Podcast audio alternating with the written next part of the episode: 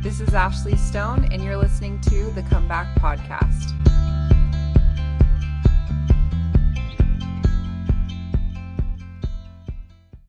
Mark, I am so excited to have you on the podcast. We'll just go ahead and jump right in if you're okay with that. Yeah, that's fine. Okay, awesome. Um, so it was interesting because you shared your story with me and I shared it with Lauren, who's my producer. And she responded to me because her sister has diabetes and it and she has been really close with that her whole life. And and just her a friend that her sister knows was really going through a, a really hard time with it. And so lauren was like i can't believe this is the story that you just sent me because this is something that's really been on my heart and on my mind. And so it was just kind of a tender mercy for her. And so it's just really cool that you reached out when you did and we're just so excited to have you on the podcast and to hear your story. So um yeah we'd love to just have you start kind of love to hear a little bit of background about you you know what you're what you do for work or your family or a little bit of an intro and then we can just go right into it. Um, i'm mark Fuimona. i'm i don't i don't work right now yeah with the transplants and everything. I'm I'm on. I was on disability before that, so I've been on disability for a little for about 2016. I haven't worked since then, so um, struggling health wise for all those years since then.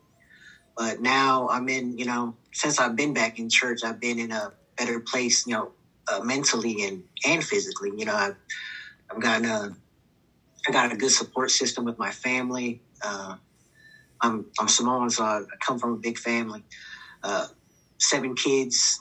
Uh, my my dad, he was a a, bishop, uh, the first bishop of, award they started over here. So, you know, we, we grew up strong in the church, born in the church, and we, it was a family full of black sheep. You know, just one of my siblings stayed in church, got married in the temple. The rest of us fell away, did our own thing. So, okay, so when you were a kid did do you feel like you had a, a testimony of the church? Do you feel like you you felt like the church was true? Or do you um what was kind of your experience as a kid? Uh like the church was true but you know that's because that's what i that's all what i knew. Going to church every sunday is is kind of uh, we all say it during our testimony like i bear my testimony i know this church is true. And uh that's where i got it like me and my family, just because we fell away, we still believe. You know, yeah. we just didn't go to church every Sunday. Mm-hmm. But you know, with me, I felt unworthy to go to church because I was out on the weekends partying and you know smoking and drinking. So I didn't, I didn't want to. I always asked for forgiveness, and I just like you know I knew I was going to do it again, so I just stopped going. Yeah. So what kind of led to your your stepping away? I mean, at what what what point was that that you were you started drinking and you were made the conscious decision to step away? Uh, it, it wasn't like a overnight decision. Like you know what, I'm gonna stop going to church. It was uh just like uh my dad he used to kind of force us to go to church. You know, after we got into 16, 17, he just hey, you guys going to church now? And then I just got lazier and lazier and didn't want to go you know, and and then all this, you know, because I was going out with my friends, and I think I, I was I'd rather go out with my friends and then go to church. So yeah, I, I didn't have long testimony in the church because I, you know, I heard all the lessons, but I didn't really know. I couldn't tell you anything about the Book of Mormon mm-hmm. back then. Yeah. And then, so, yeah, that's how I just I kind of gradually stopped going. So then tell us what happened with um, your diabetes. Like when did you first find out that you had it? I'm actually not if I sound really ignorant, it's because I I don't know a ton about it. Um, but when did you first find out that you had it and what what did that feel like when you found out? Well, my diabetes runs in my family. My dad had it, my my brother had it, and then I had it. And I found out when I was on a camping trip with uh, scouts and I was drinking everything in sight. You know, I was drinking water, soda, and you know they were they were hiding drinks from me because I would drink it all. And so I I got we went to Arkansas and I got bit up bad by mosquitoes, and they're like the biggest mosquito bites you've ever seen, and like lumps. And so when I went to the doctor for a physical, they tested my blood and he's like, "Oh, you're diabetic," and it didn't really register, you know. So I guess I was okay with it. But then it just started to become a lot, you know, shots every day, uh, checking your blood sugars and having to eat this. You can't eat that, you know, just feeling restricted. And that's kind of, I just wanted to be like other kids growing up, like how they could, could eat whatever they wanted and not care. Mm-hmm. Mm-hmm. So at that point, how, how was that? Like with your you said you were drinking and partying and stuff like that. Like how was that how did that affect your diabetes and your treatment with it? My friends they were drinking and smoking. I was like the one that wasn't drinking and smoking. You know they my nickname with them was, was bishop you know because of my dad. And so i wasn't drinking and smoking until i didn't start smoking until i was 17 i didn't start drinking until i was 24 mm. Okay. I was everybody's designated driver, but you know, the those drinking and smoking takes a big effect on your health. I mean, without diabetes, it takes a big effect, yeah. but with diabetes, it just uh, hastens the effects. Mm-hmm. Yeah. So you said you went all that time without drinking and smoking and stuff. What was it that finally made you like want to try it? Like, I can relate to that. I was, you know, I was a drugs and alcohol and the whole thing and mine started when I was 14. So I'm curious to know how you waited that long and then at 24 you finally were like trying it and um it was was smoking it, you know. I just wanted to impress a girl, you know. Yeah. But drinking I was always the quiet one in our group. I, I talked to people I know, but I, I wanted to let loose. You know, I, I, I was tired of not not being able to speak. And so that's when I started drinking and, you know, that is what have, you know, the liquid courage gave yep. me a, a voice. Mm-hmm. I can relate to that. So tell me about how when things started to go downhill for you. You can see like my eye is, is uh, messed up in my left eye. I'm like completely blind in my left eye. And so one morning I woke up after you know just partying and drinking still one morning i woke up and i all i saw was i didn't notice it but when i started driving everything was red like the sky and everything. And i just got concerned and i turned the car around and then i went to the eye doctor and it's like you're bleeding on the inside of your eyes. Like you you know you're uh i forgot what they called it but it was because of diabetes. And so that went wrong. And then like everything else started to go wrong with my health. Like uh, I had a staph infection in my leg. I had to get four surgeries. I, I got like 35 stitches on my on my thigh. So mm. and it all started to hit around that same time. Uh,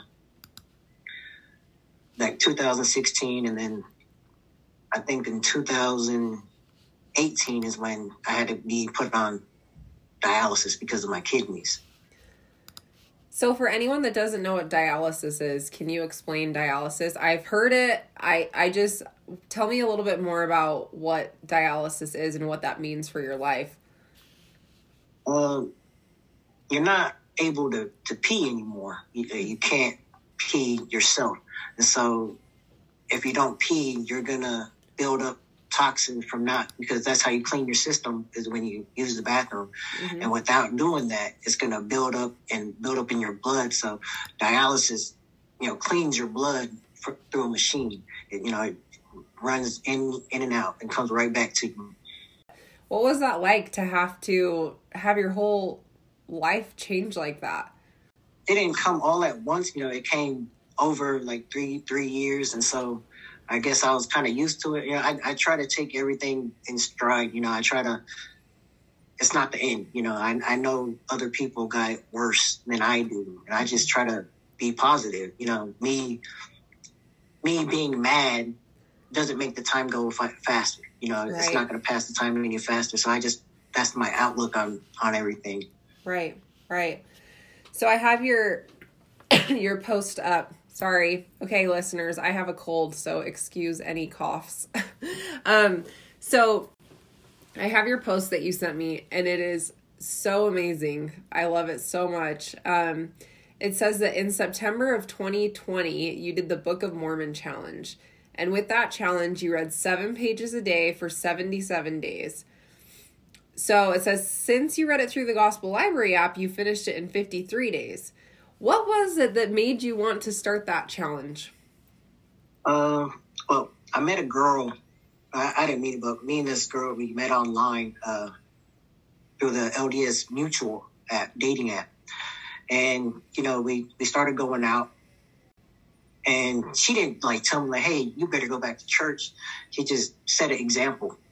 You know, and me being a son of a bishop, I was like, man, I need to do better. You know, I so I saw a friend of mine on Facebook. He posted the Book of Mormon challenge. I was like, I can do that, and so I started reading it to September first, and like instantly, just I felt better. Like not physically, but like mentally, I felt better. You know, I, and I'm, I'm learning, finally learning what I need to, and as a teenager, you know, we make an excuse like, oh, it's so hard to understand. But when you really want to understand it, you can. You know, like to me, everything was besides Second Nephi, where the Isaiah chapters are. Like everything else was was easy for me to pick up. Mm-hmm. So, it's you said that you began to see blessings instantly in your life. Um, what were some of those blessings that you started to see? I had more energy to to do stuff. Like I was I was still trying to keep in shape, like workout shape, or you know I, I didn't want to just not do anything. I, I want to try to be productive throughout the day, but I try to, but you know I felt like I had more energy to do things.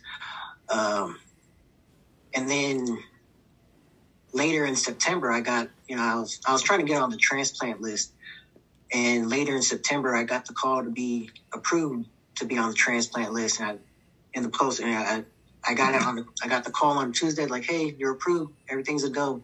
You know, uh, brief for prayers. So when we call you, you know, you have to be prepared to to drop everything. I was like, okay, and uh, I didn't expect it to be called. I got the call on Tuesday. I didn't expect to be called back so fast on that Saturday, and so like that was a, like the biggest blessing I saw. Yeah. You said that people wait years on the transplant transplant list and even more people die waiting to be on the list. So how yeah. surreal was that for you to be selected so quickly?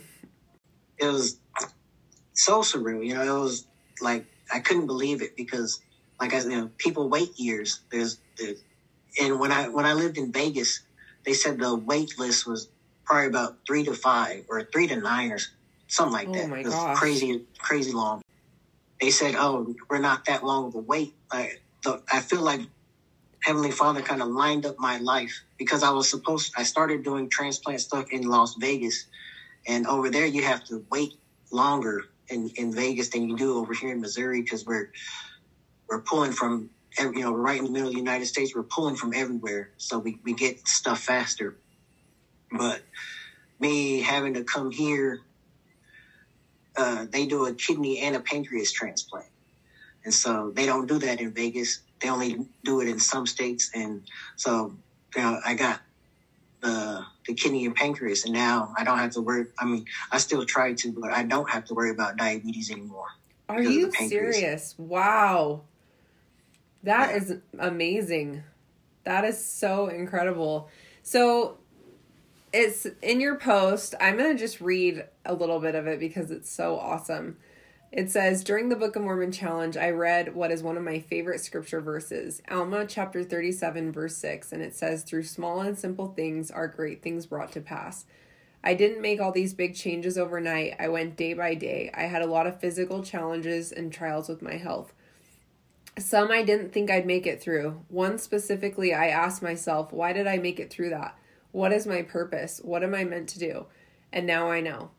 So tell me a little bit about what you feel like your purpose is now and why you were preserved the way you were. I, I feel missionary work. You know, I try to, you know, President Nelson challenges us to gather Israel on both sides of the veil. And so that's what I try to do. Like right now, just within the last couple weeks, I just got called to be my ward ward mission leader. So cool. You know, I, yeah. That is so, so amazing. I, I've learned from you know uh, Christ-like examples. You know, going out. I used to be in a ward where they got 38 baptisms in two years. Wow. Not even the whole two years, like 18 months. And so, you know, just learning from my ward mission leader there, you know, like a father figure in my life, just learning how he does it. And he, you know, I, I, I try to use that in like, well, well, I got the transplant. After that, I got the transplant. I, I was feeling sick and I was just vomiting for like a whole day. And this, this was uh, during the, the pandemic. So I'm pretty, I, I knew I wasn't, uh, I didn't have COVID. I was just, I knew it had to be something with the transplant, but uh, I wanted to ask the elders for a blessing, and they were supposed to come and visit. So I was like, okay, you know, I don't want to cancel. Let me ask them for, you know, if they can give me a blessing. And when they came, uh, the elder, he's like, okay, yeah, I'll give you a blessing. And when he, he gave me a blessing to help, but then he just, he, he's like, you know, Heavenly Father loves you. He wants you to know that, you know, uh, he's happy you you made the decision to come back and that uh, your purpose on this earth is missionary work. And, uh, you know, I, I started to tear up when he did that, you know, when he said that, because I had been praying for probably a month and a half, two months to like, what, what, what am I still doing here? You know, what's my purpose? And give it, uh, let me know in a way that I can understand. And to me, that was like the best way, you know. Um, what I didn't mention in the post was I started to, you know, the blessing work. I, on my way to the hospital, I, I just threw up one more time. But then when I'm, I'm in there, the doctor said like, oh yeah, something's kind of wrong with your transplant. You might have to wear a tube coming out of your stomach. You know, you, that might have to be permanent. And so, you know, I'm back. You know, I'm trying to do this. I'm trying to do everything. Like, what's going wrong? Um, you know, but then probably a couple hours later, they're like, okay, you know, you can go home. I was like, well, what about this? And it was like, oh no, yeah, we're gonna take that out, but yeah, you you don't have to. Like, everything's okay. You can go home. I was like, oh, you know, just just small, you know, tender mercies, you know, just like that, just kind of strengthens my testimony. Wow, that is so amazing, and it's I just think it's really cool that you said your purpose is missionary work and having you here on the podcast sharing the miracles that have happened in your life is just a perfect example of the missionary work that God has called you to do. And it's so cool and I just think that those hard things that we go through and come out um I I don't know if you've heard my story on the podcast, but I struggled with a heroin addiction and it's crazy because it was the most horrible thing of my life, but it's turned into something that you know, I can use for good. I can use it to you know, let other people know of the Savior's atoning sacrifice and that it's really for me and it's really for you and it does heal people and I think that, you know, sometimes when we wonder, like, why does God allow us to go through such hard things and such horrible things with disease and, you know, addiction and all these things? But it's like, all these things they can be gifts if you turn to God and allow him to turn them into gifts like my mom, she went through breast cancer and she went through chemo and radiation and she lost all her hair and she was super, super sick. And, you know, we were all super distraught over it. And she has mentioned many times that that was some of the most spiritual times she's had in her life. You know, some of the most spiritual experience she's had was when she was going through that. And I think it's, um, I think it's in the Crucible of Doubt, one of the books that um, we've read recently um, in our book club that mentions the sanctification process of trials, going through trials and how it sanctifies you. And um, That's what I hear in your story. It's like you were given this really hard thing that you've had to, you know, this challenge that you've had to face and you've turned it into something amazing. And I just think that's so beautiful and so awesome. Well, I, I think trials make, um, they keep us humble. If I would have won the lottery in my 20s, you know, and had everything, I wouldn't have been humble. You know, I think people have to hit a certain point to where they're like, you know, I can't do it anymore by myself. You know, I, I need, I need Heavenly Father, I need uh, Jesus in my life.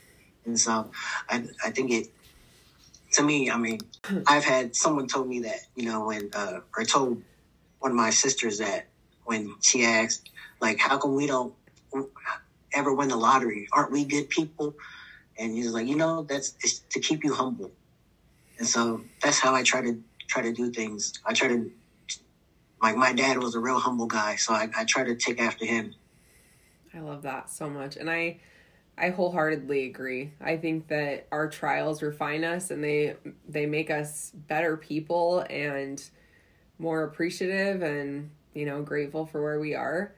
Um so what advice would you have for somebody that's going through maybe some really hard health challenges or they're facing really hard challenges in their life? What what advice would you give to them? Job, you know, the story of Job like everything he everything he went through you know it was it wasn't because heavenly father hated him it was because heavenly father had faith in them or in him to to overcome him you know he he knew he could overcome satan and so uh, yeah just that you know i just i try to not to dwell on those on those things idle's mind do are the devil's playground and so if you just sit there and think about why me, then that's all you're gonna you're gonna soak in negativity. And I, I try not to do that. Yeah. Yeah. I agree 100%. What are some of the things that you do to stay busy or, you know, stay close to the gospel and close to Heavenly Father? What are those things that you do?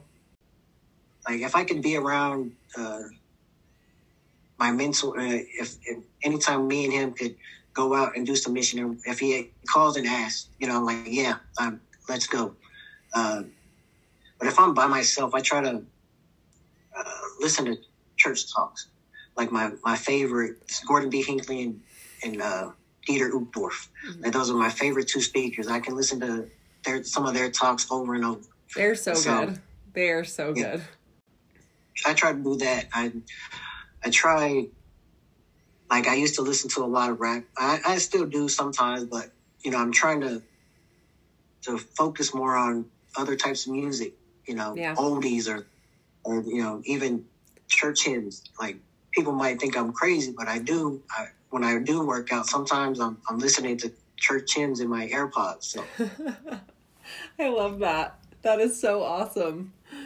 Um, yeah, I I I think when I was coming back to church, I I felt the same way. Like I was really into rap and it's funny because now when I try to listen to some of my old music and it's the edited version because I'm trying to, you know, keep it clean. And I'm like, "Oh my gosh, even the edited version, I can't believe this is this is my favorite song when I was 18. Oh my word." So that's funny. And I totally can relate to that. Things that invite the spirit to be close to you. So. Um, so what advice would you have for somebody that maybe feels like, you know, you mentioned earlier that you felt like you couldn't come to church because you were doing things and you weren't worthy to go. What advice would you have for somebody that maybe feels that way? They feel unworthy to come back to church and when I came back to church, I, I realized that Satan wanted me to feel unworthy to keep me away. You know, if if he if you don't come, then you're letting him win. And so church it wasn't made for the saints, it was made for the sinners to go and and try to recharge, you know, try to okay, I messed up yesterday, I can do better today, or I can do better tomorrow. You know, they they need we all need inspiration to to you know, we all need to be around the spirit. Yeah, for sure. So, how has it been? Um, you're so how long have you been out in Missouri? Like where where were you at before then? And how long have you been out there? Is your family out there or Um, I was born and raised in, in Independence, Missouri. You know, Okay. Zion. So, uh, I moved to to Vegas for for a year with my brother. Like I said, I, I feel like Heavenly Father moved my life around. Uh, I was on. I started dialysis before I moved to Vegas, and they was like, you know, you're gonna have to quit smoking. Uh, can't quit smoking. You know, like I'm probably not gonna get a transplant. I can't quit smoking.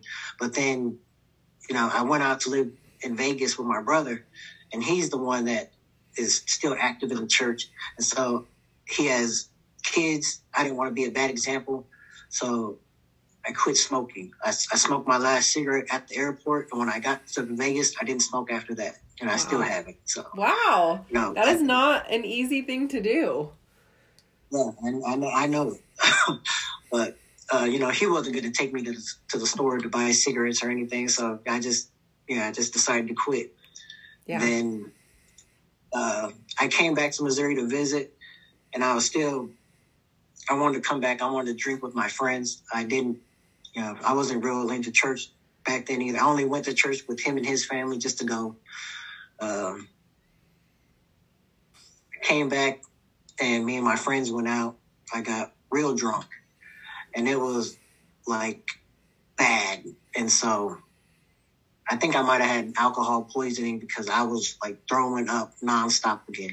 And I was in the hospital, in and out of the hospital for like two weeks. And I was like, man, it's not worth it. You know, it's not worth it to, like, it's my body. It's not worth it to my body to go for a couple of hours of, of fun to be in the hospital, in and out for two weeks. So I, I had to quit drinking after that. And so that made it easier to be on the transplant list. You know, that made it easier for to see how the Lord and then like I said, Vegas doesn't have the pancreas transplant. And so we didn't move back to Missouri for transplants. We just you know, it was time for us to move back to Missouri, so we did. And then uh my doctors at the dialysis center is like, okay, yeah, we'll get you a, a kidney transplant. And then they said, oh, I was like, hey, this is a, I thought you said I was going to go to St. Luke's. It's like, no, KU does a kidney pancreas, so you wouldn't have to worry about diabetes anymore. I was like, okay. And so, yeah. What a blessing. That is so amazing. Wow. You have a really incredible story, and I am so happy and grateful that you reached out to me and were willing to share because so many people need to hear this. And I just love how you just have such a perspective of, you know, like get through it and have faith. And I just love that. So thank you so much. I, I love doing missionary work. Uh, my my mentor back in my old ward, he when he, he like he came and I was kind of barely coming back to church, but he came and visited me, and uh, then I, I really started to go.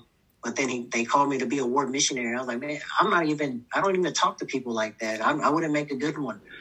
And so our first night out, it was like freezing. It was like 26 degrees. Uh, we go visit this guy who had a son. He was going on. A, he, he was thinking about going on a mission, and he's talking. He come, the the dad comes out. He's like, you know, I haven't been to church because I'm embarrassed. He's like, I, you know, I drink. He's like, I haven't had a job in, you know, like a year. He's like, I'm embarrassed to come to church because I drink. That burning in my bosom. This is the first time I've had that like ever. And so I had it. It was like, hey, you need to speak up. And so I told him my story. Like, you know what?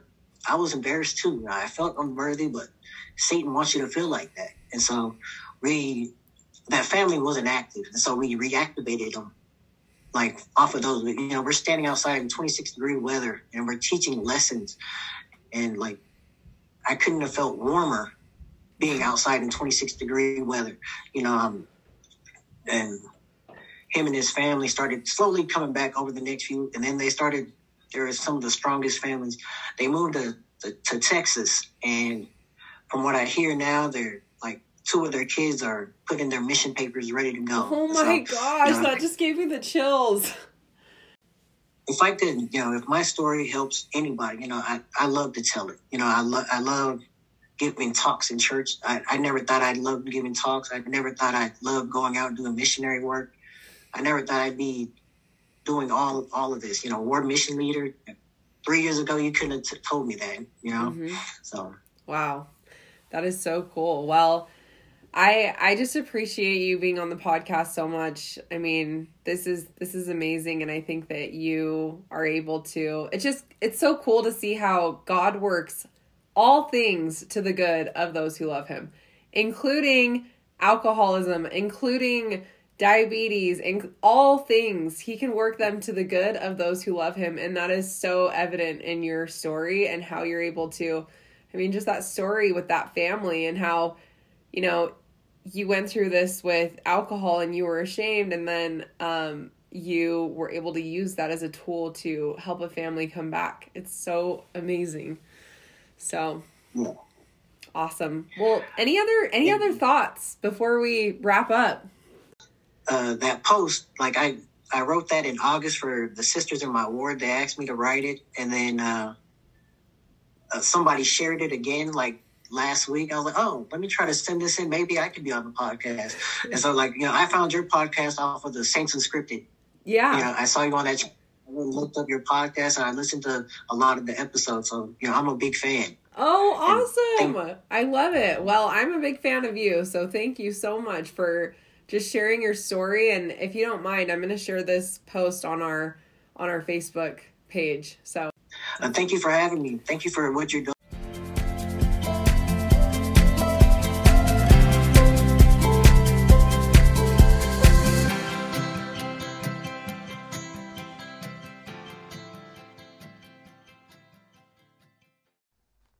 Hey guys, first off, I want to give you a heartfelt thank you to all of you that support the podcast. We wouldn't be able to get this message out without all of your help, so thank you so much. I've had a few questions come in from people that aren't on social media, so I just wanted to let you guys know that we do have a website. It's www.comebackpodcast.org. You can find all of our episodes here. Um, there's a list of our book club selections, and you can also find us on Facebook, Instagram, Twitter, and YouTube. Thanks again. We love you guys so much.